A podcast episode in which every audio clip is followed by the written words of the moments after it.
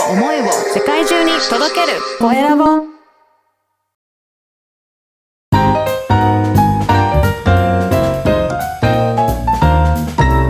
ポッドキャストの配信で人生が変わる。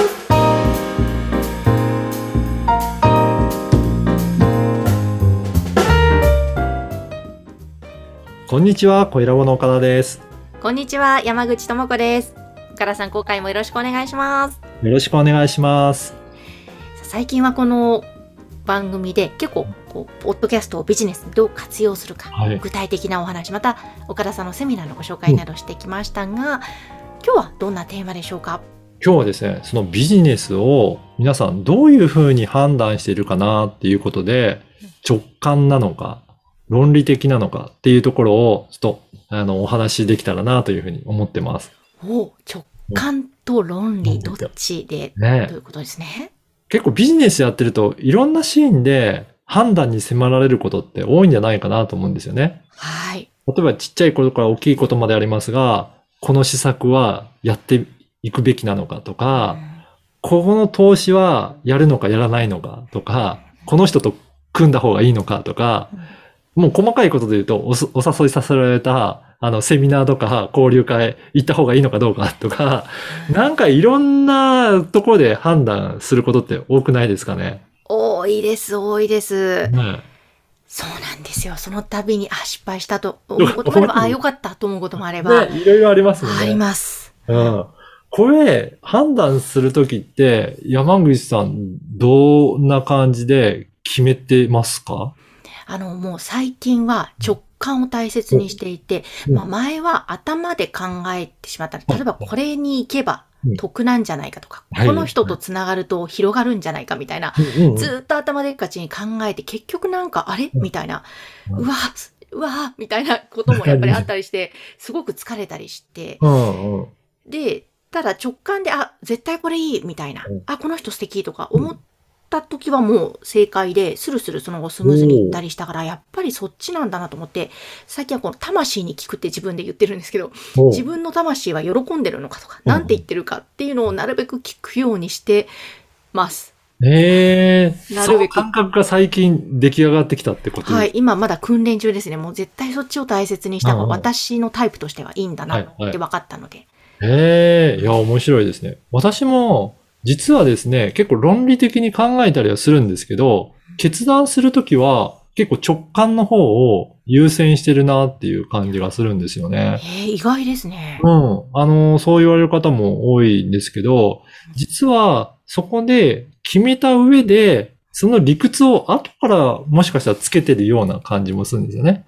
で、なぜならこうこうこうだからかなとかうん、なんか最初に感覚ありきのような部分も実はあったりとかして、うん。だからその判断っていうのはそれぞれあると思うんですが、ただ、私の場合は、その直感だけよりも、後からなんかそういった理論の部分も付随していた方が、なんか、あのー理由付けにもしやすいですしうん、なんか判断した時も、もし次、なんかそれじゃない方法を選ぶ時もうん、この時はこういう理由で選んだっていう方が、まあビジネス的には、その修正聞いたりとか、次に活かせたりとかしやすいので、うんその論理の部分もやっぱりある程度は残しておくといいなって感じてるので、まあ結局は難しいんですけど、バランスをとって判断していくことって大切だなっていうふうには感じてますね。はあ、そうかそうか。バランスですね。ねでも、この問題っていろいろな方、あの、お話聞いたこともあるんですけど、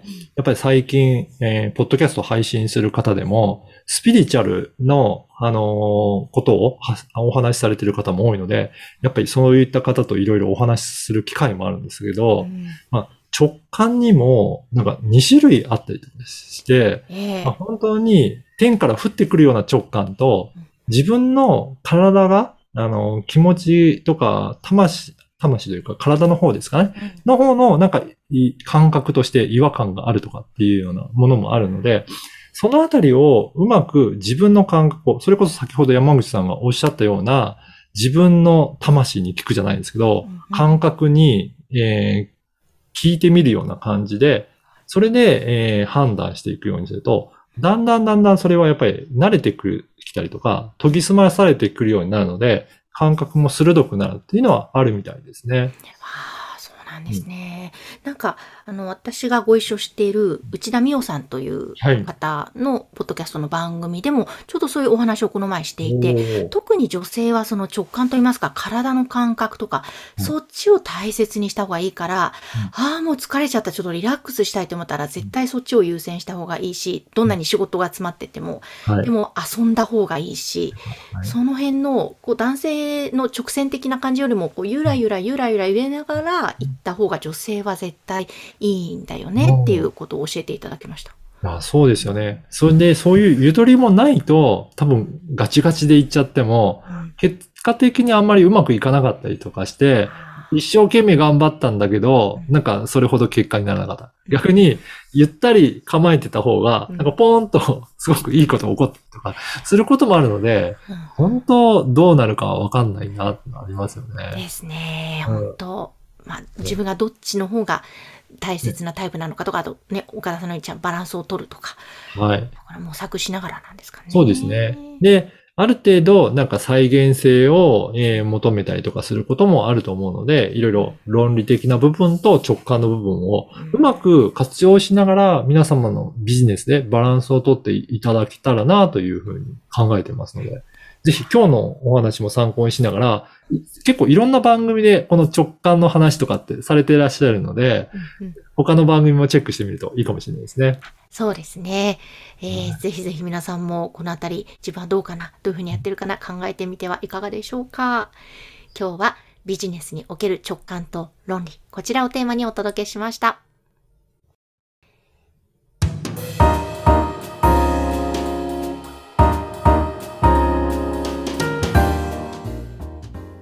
さて続いてはおすすめのポッドキャストのコーナーです。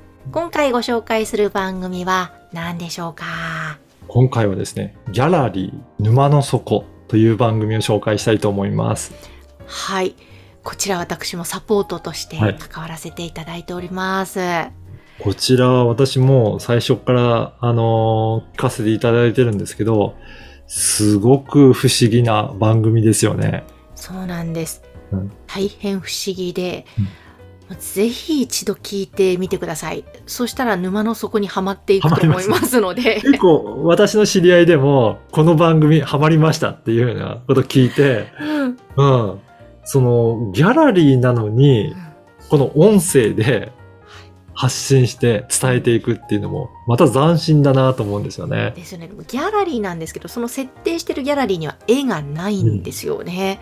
うんで、まあ、あの、毎回絵を見せるというよりも、うんとですね、例えば日本語、言葉の話題であったりとか、なんともね、言えないんですよね。この本当に独特の世界観。そうですよね。なんかスピリチュアルとも違うし、やっぱり芸術的な要素とか、はいこういった先ほどのね、前半の話じゃないですけど、直感とか感覚的な、そういった要素っていうのは、すごく強いのかなっていう感じしますよね。強いです。なんかこう、自分が絵の中にいるような、そんな感覚ですね、いつもそうおなんです話を伺いね。ながら。うん。うん。ね、その絵の見方も別にこれが正しいとか間違いとかないので、その発想とか考え方自体をいろいろ広げてもらえるような、うんそういった番組だなっていう感じがしますね。はい、そうですね。もう私もここからどこへ行くのか全くは今わからないその面白さ。うん。はい。そこれはうんもうタイトルからしてねねインパクトありますからぜひまずは聞いてほしいですね。う。これね、月2回だけ、あの、開催されてるギャラリーということなので、夜ひっそりと開くギャラリー。なので、ちょっとホットミルク、紅茶など飲みながら聞いていただきたいなと思います。はい。はい。今日はギャラリー沼の底。こちらをご紹介しました。